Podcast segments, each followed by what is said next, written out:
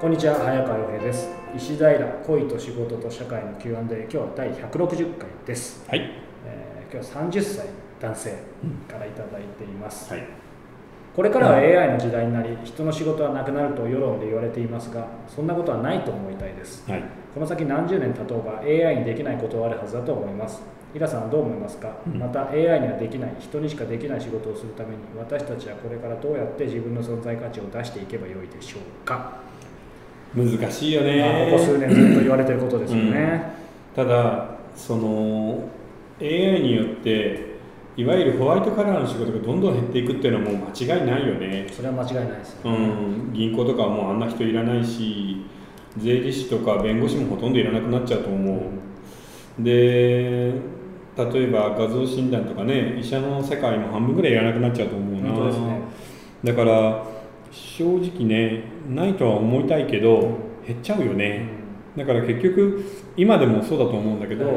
い。わゆるホワイトカラーの専門職がどんどん削られていって増えているのはアルバイトとか肉体労働ブルーカラーばっかりじゃないですか、うん。なので AI が今の世界に入ってきたらその生き方は加速しちゃうよね。うん。だから世界の7割は非正規の、えー肉体労働サービス業で求められるのは3割ぐらいっていう形になっちゃうかもしれないね。そうですね、うん。その非正規っていう考え方なんですけど、はい。い、わゆるもう雇用されようっていう前提だったらまあそういう形ですけど、うん。まあ、ある意味、イラさんも僕も非正規じゃないですか,、だからそういう意味でのなんだろうな、まあ、企業が全てとは思わないですけど、うん。そういう感じでこうやっていく人が増えていくとかあと現実的にそこでやっていける人は増えるんでしょうか、それこそ AI とかを、まあ、うまく使ってもそうだしいやー。その割合はやっぱり変わらないんでしょうか？やってうまくやっていけるっていう意味では。結局そのクリエイティブな仕事の成功率ってやっぱり低いじゃないですか、うん。だから逆にお笑いとか YouTube みたいなものの方が AI にはできないよね。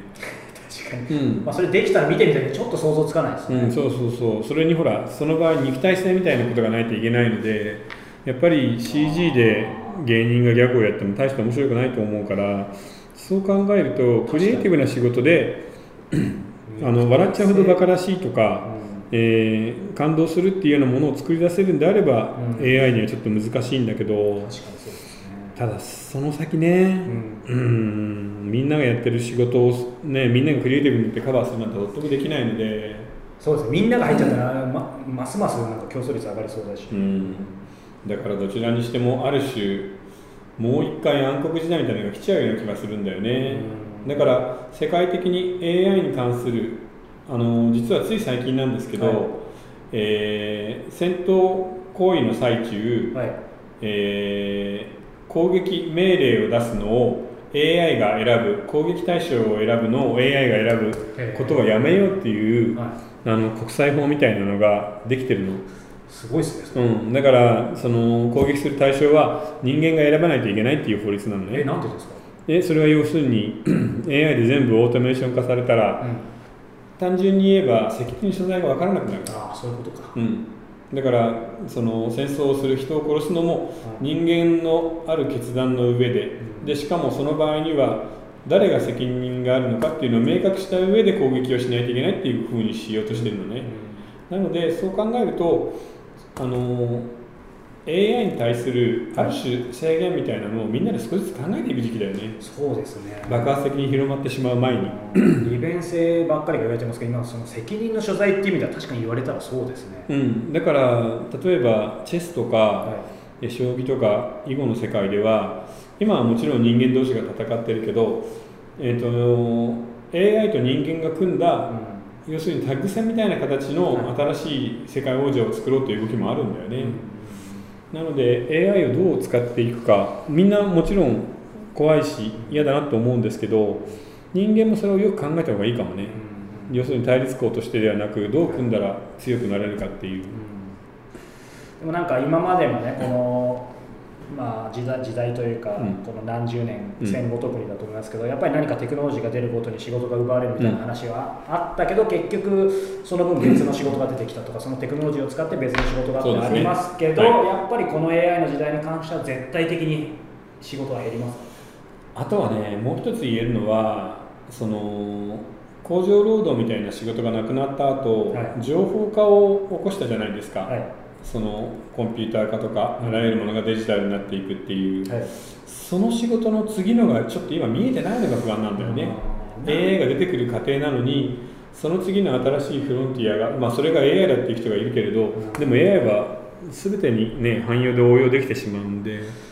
ですよね、うん、その次が見えてないのがちょっと心配だなそういう意味ではさっきのまさにその AI とかをコントロールとする、そういう管理する責任をとを取るというかそういう人は絶対必要でしょうけど、でもその数はそんなに、まあ少数でいいからね。うん、アメリカでもね例えば車とか、ね、家電テレビとかがダメになった後ねアマゾンとかねアップルとか出てきてきたんだけ確どその次の企業がないんだよね。しかもうん。新しい企業はみんなデジタルなのでっきり言ってあのジェネラルモーターズとか GE みたいに人を抱えないんだよね、い、本当ですね、うん、GM とかはさもう社員が30万人とかいるじゃない、はい。ところがアップルなんかはねその30分の1ぐらいだからね大きくても1万人とか2万人とかでやってるわけだからデジタルの場合は本当にみんなを養えるっていうほど大きな力にはならないので